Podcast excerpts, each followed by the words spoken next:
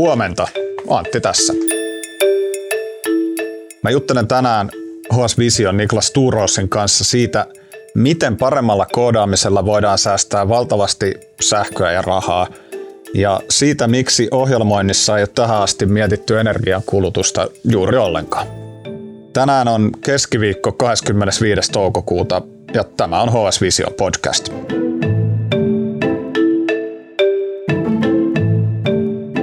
Niklas, sä kirjoitit jutun vihreästä koodista, eli käytännössä siitä, miten paremmin koodaamalla voi säästää valtavasti sähköä ja rahaa. Se on IT-alan uusi ja kuumin trendi. Voiko, näin voi ehkä sanoa. Mistä siinä on kyse? No ehkä tässä voisi lähteä siitä, että jos miettii kaikkia muita aloja, miettii rakennusalaa, miettii liikennettä, miten tota, siellä lainsäätäjät on yrittänyt eri keinoilla saada niin kuin, ää, toimijat säästämään energiaa. Tätä ei ole tapahtunut IT-alalla. Ja maailmahan on sähköistynyt. Tosi moni, moni ala on niin kuin, siirtänyt palvelutaan sähköiseksi, eli joka on tarkoittanut sitä, että ihmisten täytyy vähemmän liikkua erilaisiin virastoihin, vaikka, vaikkapa koska asiat voidaan sähköisesti, mutta sitten tässä kun asiat sähköistyy, niin sehän synnyttää sitten sähkön kulutusta jossain. Ja sitä ei ole mietitty sitten välttämättä kovinkaan hyvin, että ää, kuinka paljon nämä tietojärjestelmät ja ohjelmistot niin kuin isossa mittakaavassa kuluttaa sähköä. Ja ää, erään tällaisen olla ruotsalainen tutkija, hänen arvionsa oli, että 2030 ää, IT-alan sähkön kulutus olisi yksi viidesosa koko maailman sähkön kulutuksesta, joka on siis aivan valtava. Se on niin kuin isompi kuin liikenteen, ruokatuotannon tai rakentamisen.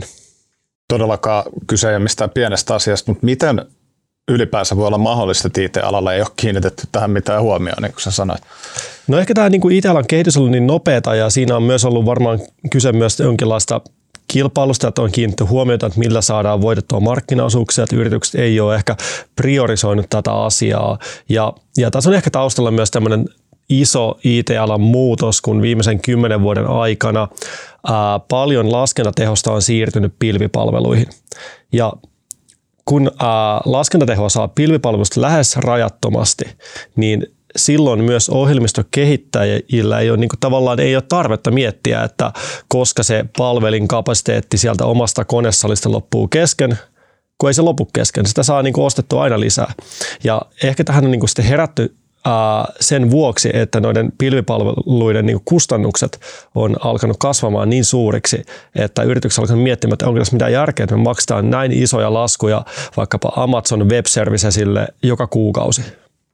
Aivan, eli tämäkin tuli enemmän ehkä niin kuin raha kuin ympäristö edellä, onko näin? No Joo, joo, kyllä se varmaan ensisijaisesti, niin kuin mä luulen, että se raha siellä vaakakupissa painaa, mutta sitten tässähän saadaan ihan suoraan säästettyä myös sähköä. Ja tota, niin kuin, no siihen on kiinnitetty kyllä paljon huomiota, niin kuin Microsoft ja Amazon muun muassa ää, pyrkivät niin kuin hiilineutraaleiksi noissa palvelukeskuksissa, eli siellä käytetään niin kuin uusiutuvaa sähköä, mutta sitä ei mietitä, että paljonko sitä sähköä käytetään, koska sen voisi hyödyntää johonkin aivan muuhun.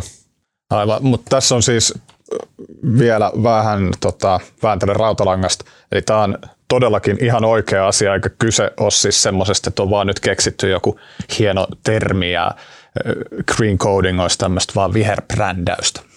Joo, ihan, tämä on ihan niin kuin oikea asia. Eli käytännössä, niin kuin, jos vaikka käyttää Hesarin nettisivua esimerkkinä, kun niin kuin, ihminen menee lukemaan Helsingin Sanomia, niin se sivusto latautuu.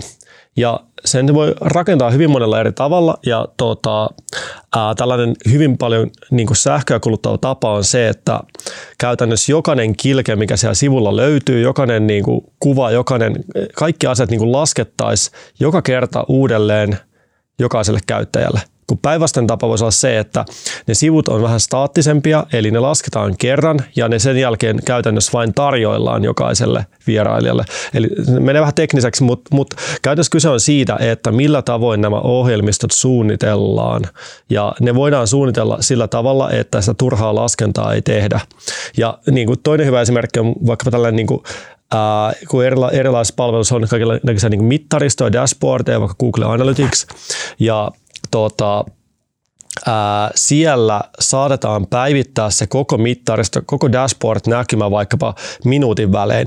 Eli aina lasketaan jokainen niin kuin mittaristo uudelleen, vaikka mikään data ei olisi muuttunut siellä taustalla. Eli käytännössä voi olla se mittaristo, jossa oikeasti data päivittyy kerran vuorokaudessa, mutta silti ne lasketaan minuutin välein uudestaan, uudestaan, uudestaan. Ja sehän tarkoittaa, että ne laskutehtäviä tehdään ihan niin kuin turhan takia. Aivan. Tässä jutussa, mikä tänään keskiviikkona ilmestyy, sulla oli tapaus esimerkkinä suomalaisille hyvinkin tuttu firma Matkahuolto. Ja Matkahuolto oli säästänyt vuodessa yli 400 000 euroa paremmalla koodaamisella. Mitä ne käytännössä teki? Uh, no siellä oikeastaan uudistettiin niin kokonaan se IT-infrastruktuuri, eli he siirsivät niin kuin ensinnäkin sen uh, niin kuin tietokonekapasiteetin omilta palvelimilta pilveen ja tota, siinä samalla sitten niin kuin mietittiin myös, että miten sitä pilvikapasiteettia ei hyödynnetä niin kuin turhaan, eli maksata turhasta. Ja käytännössä niin kuin se tarkoittaa, on käytetty niin kuin niin kuin oikeanlaista rakennustapaa näille ohjelmistoille ja mietitty, että ei tehdä turhaa laskentaa, mutta esimerkiksi oikean koodauskielen valinta, sillä on iso vaikutus. Se voi olla jopa, niin kuin C-kieli on sellainen hyvä esimerkki, sitä oli käytetty tässä portugalilaisessa tutkimuksessa, ja ää, niin löytyy niin kuin koodikielejä, jotka voi olla jopa 80 kertaa C-kielen, niin kuin, tai kuluttaa 80 kertaa enemmän energiaa kuin C-kieli. Ja ää, tiedostoformaatit on myös yksi sillä että jos, jos niin kuin turhaa siirrellä isoja tiedostoja ja niitä pitää niin kuin möyhiä siellä tietokoneella, niin sehän syö myös sähköä totta kai. Aivan. Tässä on tämmöisiä ö, esimerkkejä, mutta sitten kun mietitään, että me tavallisena kuluttajana nyt käytetään vaikka sitä Hesari-appia tai matkahuollon eri palveluita, niin, niin meillähän ne palvelut näyttäytyy ihan samanlaisina riippumatta siitä, että kuinka tota, vihreätä se koodi siellä taustalla on, mutta onko jotain sellaisia tilanteita, että, että me nähdään jotenkin vielä selkeämmin vaikka meidän käyttämissä laitteissa se vihreä koodi, onko niin, että jos vihreän koodin oikeiden oppien mukaan on toimittu ne esimerkiksi kännykkä, kännykän akku, niin ne pysyy tota, kuluttaa paljon vähemmän. Juu, siis juuri näin, koska tota, ää, se on niin kuin kuitenkin noin puolet, mitä kuluu siellä itse päätelaitteella, eli puhelimella tai tietokoneella sitä sähköstä. Ja tavallaan se ei ole siis vain palvelinkeskuksien sähkön kulutus, vaan se on myös näiden kaikkien laitteiden, mitä me käytetään.